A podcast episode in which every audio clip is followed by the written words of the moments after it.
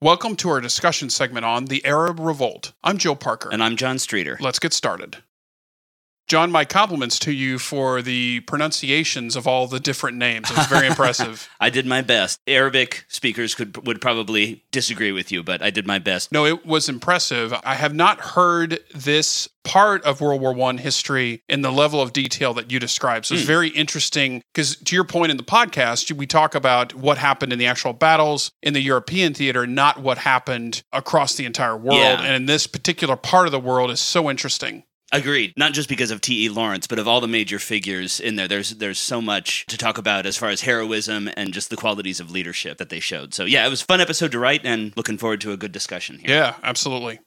So my first question is was it a foregone conclusion that the Ottoman Empire was going to fall at some point? It, without World War 1, was that something that everyone was already expecting? Yes. World War One kind of accelerated it, but all of the indicators of societal collapse were there and had been for about a century and a half. Okay. It was mostly Ottoman military power that kept the Turks in power across this vast but slowly shrinking empire. All right, And once that's gone, once that's destroyed in World War One, there's not much left. Taking a step back and looking beyond the Ottoman Empire, is that a natural occurrence in history? Because we think about the great empires decaying over time. Mm-hmm. Is that common? And what are some of the reasons why this is consistently happening to those larger empires? It is, especially with a supranational empire. So when you have one ethnic group that's in charge, another great example, really from the same period, is the Austro Hungarian Empire. You had one ethnicity, the Austrians, who are ethnically German, controlling a vast patchwork of ethnic minorities who are not treated the same legally as the German Austrians. So you need military power and you need police power, you need state power to be able to exercise that kind of control and make sure that ethnic minorities are suppressed. So once that goes away, as it did in World War One in Russia, in Austria, in Ottoman Turkey, and at other moments in history, when that power goes away through military defeat, that is the primary reason why multi ethnic empires come apart. So World War One then was just the catalyst for what was already going to happen. It was kind of an Probably, accelerant. probably going to happen. Yes, it was an accelerant. Okay. So when when the Arab Revolt was conceived, it was in that vein. It was okay. This Ottoman Empire is now uh, I don't want to say ripe for regime change, but Mhm. but essentially was. so. Yeah. Yeah. There was an opportunity there for this other group to say that the Ottomans are now vulnerable enough for us to attack, but they couldn't do that without international support. correct? Correct. And you outlined in the podcast extremely well, like who supported them and why. Is there a reason why those allies were picked over others? Was it just because they were world powers, or was that, I'll call it a convenience of World War One occurring? Well, they were the only ones who were offering help. Okay. and they were the global military superpowers. Britain and France were. They were the only ones who had globe spanning empires. Germany had some colonies, but not enough to offer that kind of support. Plus, they're already fighting and they're helping the Ottomans. They're on the same side as the Ottomans, so they're not going to help the Arab revolt. So, Britain and France, they were really the only ones who could offer that kind of assistance. The United States at this stage is not interested Right. the Spanish, the Portuguese, the other European powers who do have international positions are not in a place militarily or financially where they can support this. So you have the combination of they're the only ones really who have an interest in this, and they're the only ones who have an ability in supporting the Arab revolt. So you're not aware of any other country, what would be considered a large country at the time, who is part of World War One that extended any interest or or any help? The only other one would be the Russians, Okay. but geography is going to be a problem for them because they are north of the Ottoman Empire and the Arab portions of the empire are to the south. So any Russian aid would have to get through either independent and very anti Russian Persia or would have to go through Anatolia and Turkey. Okay. And obviously, the Ottomans aren't going to let that happen. Right. Are you aware of any French liaisons who were assigned to that same area of the world? So we talked about T.E. Lawrence, but did he have a French counterpart? He did, and there are dozens of European military advisors with the various tribal groups all across, not just the Hijaz, but across Arabia. But I don't know that any French advisors had anything like the impact, the influence, or really the publicity of someone like T.E. Lawrence. Interesting. Because Why- he had such a such a unique personality, and he was frankly so good at it, Ah. at negotiating and bringing these tribal leaders into the revolt. is that what set him apart? Truly, or was it a combination of things? And if it was a combination, It what, was- it what, was- what were the, those things? It was his first and foremost. I think it was his respect of Arab culture, as I said several times in the podcast, at a time when white European imperial powers did not treat non white colonial peoples with anything approaching respect. He did. So that endears him specifically to Auda Abu Tayi and to Faisal and to King Hussein. Then you have his very kind of unique, quirky personality, which we'll talk more about here in a minute, where he didn't really care, kind of like many of the people we've talked about this season, who gets the credit. He had a job to do, and he was just going to buckle down and do it. His job was to bring every Arab group that he found into the revolt. He was going to offer them money, he was going to offer them whatever they needed to get them to put aside their historic tribal differences with other neighboring, whether Bedouin or more sedentary groups. Put that aside, focus on the task, which is get the Ottomans out of here and get yourselves an independent country. Okay. And and then you also have Churchill's hailing of him in the interwar years and then in World War II that really raised his popularity after he had died to international status. What went into his respect for everyone? So, thinking about his approach, how you said he didn't care about titles, he didn't care about your position. Mhm. Was it his, like his past and studying history? Was it a combination of that and his upbringing? Like, what, what made him who he was? It's been a while since I've read a full biography of him. I was pulling bits and pieces from a couple books that I had to write this. So I'm going to do my best to answer that question. I think you have several factors at work, obviously. One, he was an illegitimate child, and yet he was able to get access through wealthy patrons of the family to the upper echelons of British education. He went to Jesus College, Oxford. Right there, he is going to feel kind of out of step with everyone else who's at Oxford because at this time, even more so than today, Oxford is the university that you go to if you want to go Yeah. anywhere. That in Cambridge, but he was at Oxford. So he's always feeling a bit different, a bit outside the mainstream of British society.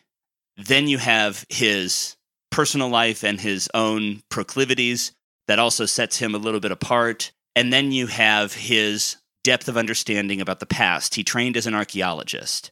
So he understands that whatever skin color you have, we are all, when they dig up your bones, fundamentally human. Yeah. And I think I remember, I'm, I'm pretty sure this was his writing and not someone interpreting him. He wrote something to that effect that it doesn't matter in a thousand years whether you were British or French or German or Egyptian or Arab or Turkish. We're all human beings. Hmm. That's going to give him a very different perspective. So, I'm hearing, John, from you that a knowledge of history brings a good perspective. Yeah, I think so. Yeah, I agree with yeah, you. yeah. Isn't that kind of why we do this podcast? Exactly why. Absolutely why. Thinking through his approach when he was on the ground, actually, I'll call it in the trenches, pardon the pun. No trenches in, the, Yeah, in this right, part of the right, war, right. but yeah. when he was serving on the ground, uh, obviously he had the the personality and approach that was very very uh, helpful and allowed him to accomplish his objectives. Thinking about his battlefield experience. So he was a trained officer. He had knowledge of combat tactics. He had he had that background. Did he actually employ that? Were the strategies used in the battles that he was a part of? Did they come from him? Did he speak into them, or was he merely someone who was part of the engagements? He was more, he did engage in some strategic discussions. I don't know to what level. He was more involved with logistics, which, Okay. for those who don't know, is how you get the supplies and equipment and ammunition and firearms and everything that a soldier needs into his hand at the right place at the right time for a successful military engagement, for a victory. He was very involved in that. He he spent a lot of his time working with General Allenby and the British officials in Egypt to get supplies and money to the Arabs through various land and sea routes before the capture of Aqaba, which opens a direct route into the Hijaz from Egypt. So his experience in battle, he was a trained officer, but he didn't I don't believe he saw much combat before going into the desert. And so his experience is much more from books, but it's mostly he's learning about desert warfare and he's learning very, very quickly. And he's learning about how in the desert, logistics becomes even more important than in really any other terrain except for jungle. Deserts are the second worst geography for any kind of battle after a jungle. And so you've got to have not just ammunition and guns and airplanes and field But artillery, water. but water and food. And how do you transport it? There are no roads. So you need to have horses and camels and donkeys and mules and all of that. That's where he really brings his skills and knowledge to the Arab revolt. Was he aware of the agreement that Great Britain and France had struck? The Sykes-Picot Agreement. Yes. Was he aware of that when he was working uh, on the front lines? I don't believe he was. I believe Sykes-Picot remained secret until the Paris Peace Conference, where the Treaty of Versailles and the other treaties were finally drafted and released. So, is there a chance that he was making promises to these Arab leaders Oh, absolutely. at the time? that oh, he was one hundred percent. he could not make good on, but he wasn't aware of this treaty. Yes, and very few people that I'm aware of in the upper echelons of Arab leadership blamed him. Okay. They blamed Mark Sykes, Francois Picot, and the British and French governments they represented. How does that happen? How do two governments decide arbitrarily, okay, once this conflict is over, we're going to carve up this particular part of the world? I mean, that's what governments have done throughout history, really up until the Second World War. When we win, we get to decide what we're going to take. When you beat an enemy, you get to do what you want to him. Okay. It's just interesting to me that uh, several people in a room can decide the fate of, Oh, yeah. you know, countless individuals. Yep. Uh, just Well, we- sometimes on a whim. We here in the United States do that quite regularly after World War II. Uh, totally. Korea, and, uh, Vietnam, not in support Afghanistan. Yeah, Iraq. yeah, Yeah. absolutely. yeah, We have not learned from that particular bit of history. It- we'll just we'll just go into a country and knock over their leader, and then it'll be fine. Yeah. It is interesting that the only land we've held on to as a result of a lot of conflict is to bury our dead. That is an interesting fact, Yep. though. It's not been a moment of conquest. It's That's been, true. You know. So going back to T. Lawrence, how did he take it when he realized that this agreement or this treaty was in place and there wasn't anything he could do about it? Not what well. happened? What happened to his alliances? Well, that's why he went back to Britain. He didn't stay in Egypt or in the Middle East. He kind of washed his hands of it and said, "Well, I've done what I can. I did my job. People with far more experience, far more authority, and a far higher pay grade have chosen to cast my work into the dirt. I'll go home." I once saw this. I don't know if it was a meme, but it showed the different intricacies of World War One and what caused it, and the families involved, Yeah. and it's pretty complex. And you addressed that in an earlier, I think it was in season one, Yeah, it was. And, and you spent a lot of time detailing that complexity. Yeah, we didn't really even get to the war until the second half of that right, episode. Yeah. right. It was so intricate. So thinking about that, the world that he left when he went into combat as a liaison, the world that he returned to was entirely different. Are you talking about when he left Egypt to go into the Middle East, or when he left Britain to go into the colonies and, and when work he at the left Great Bureau? Britain to go into Okay, the colonies. got it. Because it was the end of the Edwardian era. So a lot of things have changed Yep. at that point. What did he return to? And you talked about in the podcast that he was received well when he Mhm. came back home. What was that like? He, well, the world he came back to was fundamentally in every way different because Great Britain was a different country. It had lost at least a million souls killed, wounded, or missing in the First World War. You have a completely new attitude about fighting over there, the attitude that crystallized around two words never again. You see the beginnings of the appeasement movement that will culminate 20 years later with the appeasement of Hitler. You also see an initial economic downturn that's going to make life really difficult. Now, that goes away in 1920, 1921, but the early months and years in Great Britain and generally after World War I are pretty tough. For Lawrence, there were journalists who were kind of following along with his exploits. They would go see him periodically when he was in the Hijaz and out on campaign with Faisal and his troops. And they're reporting all this stuff back. So he comes home and he is granted a hero's welcome. So he doesn't really experience much of the hardship and privation and depression outwardly that so many of his fellow veterans did because everyone wanted to talk to him, everyone wanted to hear his stories. But he very much did not want to kind of open up to people like that. The opening scene in the 1962 film Lawrence of Arabia starts with people leaving his funeral at St. Paul's Cathedral. You have this reporter going up and asking General Allenby, asking other colonial officials you know, can you give us a few words about Lawrence? And they were all saying, didn't really know him. He never wanted to let anybody into his own personal life because of, I think, a lot of demons. So, right there, that's going to build kind of a, a wall between him and the rest of the world that is dealing with the fantastic changes that are happening. And a lot of it really doesn't get in. It doesn't seem to affect him all that much based on his writings, based on the accounts of people who knew him. He just kind of, again, put his head down, did his work. He worked at the colonial office for a couple of years and then finally said, I'm out. I'm going to leave the army, join the RAF, get kicked out because he joined under a fake name because he didn't want all the publicity. Rejoins a couple, I think, a couple years later and spends the rest of his life driving fast cars and fast boats and fast motorcycles and fast planes. Wow. It was not a happy life for him. It didn't he seem really, like it. He really suffered. It, it didn't seem like it. And, and I want to come back to that. yeah. So that's the world that he returned to when he went back to Great Britain. What did he leave behind? How did uh, the Middle Eastern culture change after World War One as a result of it being carved up, Yeah. and also just the the world changes that happen after a calamity? Well, the world changes are best summarized in the fact that there's a second world war 20 years later. Yeah, and, you know, course, we've talked yeah. about a lot of that. Specific to the Middle East, you have a tremendous amount of resentment towards I can't imagine why. towards, towards white Europeans and white people more generally. The borders of the new Arab countries that are being created in the mandate system are they're very clearly drawn around oil fields because oil has become a major strategic resource during the First World War, will be even more so in the Second World War. And you start to see people being elevated to leadership positions who are wildly unqualified in every way. The best example, I think, is Abdulaziz ibn Saud, the new leader of Saudi Arabia, who the British allowed to take over the country when King Hussein said, I'm not signing your Balfour Declaration. I don't care Right. what you do to me. Abdulaziz ibn Saud, possibly one of the most corrupt human beings of the entire 20th century, had no concern for his people, no concern for their welfare, no concern for anything other than his own personal power and wealth and status and lifestyle. And it is his, I believe, grandson or great grandson who's the king of Saudi Arabia today. Mhm. Further north in Palestine, of course, you have the Mandate of Palestine that's created that is ethnically majority Arab. You get some Jewish emigration during the interwar years, and then, of course, after World War II, there's the immediate push to fulfill the Balfour Declaration and create a Jewish homeland, culminating in 1948 with the creation of Israel.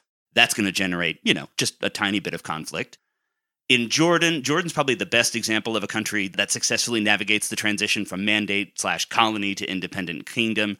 They do have some struggles, but King Hussein's descendants still sit on that throne.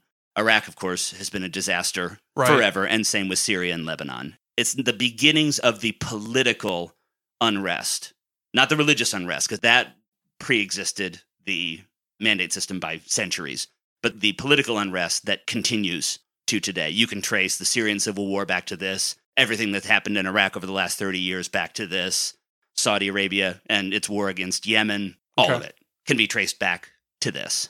Interesting. Now, would it have been better if the Arabs had been given immediate independence and, and national freedom? I don't know. Yeah. That's the thing.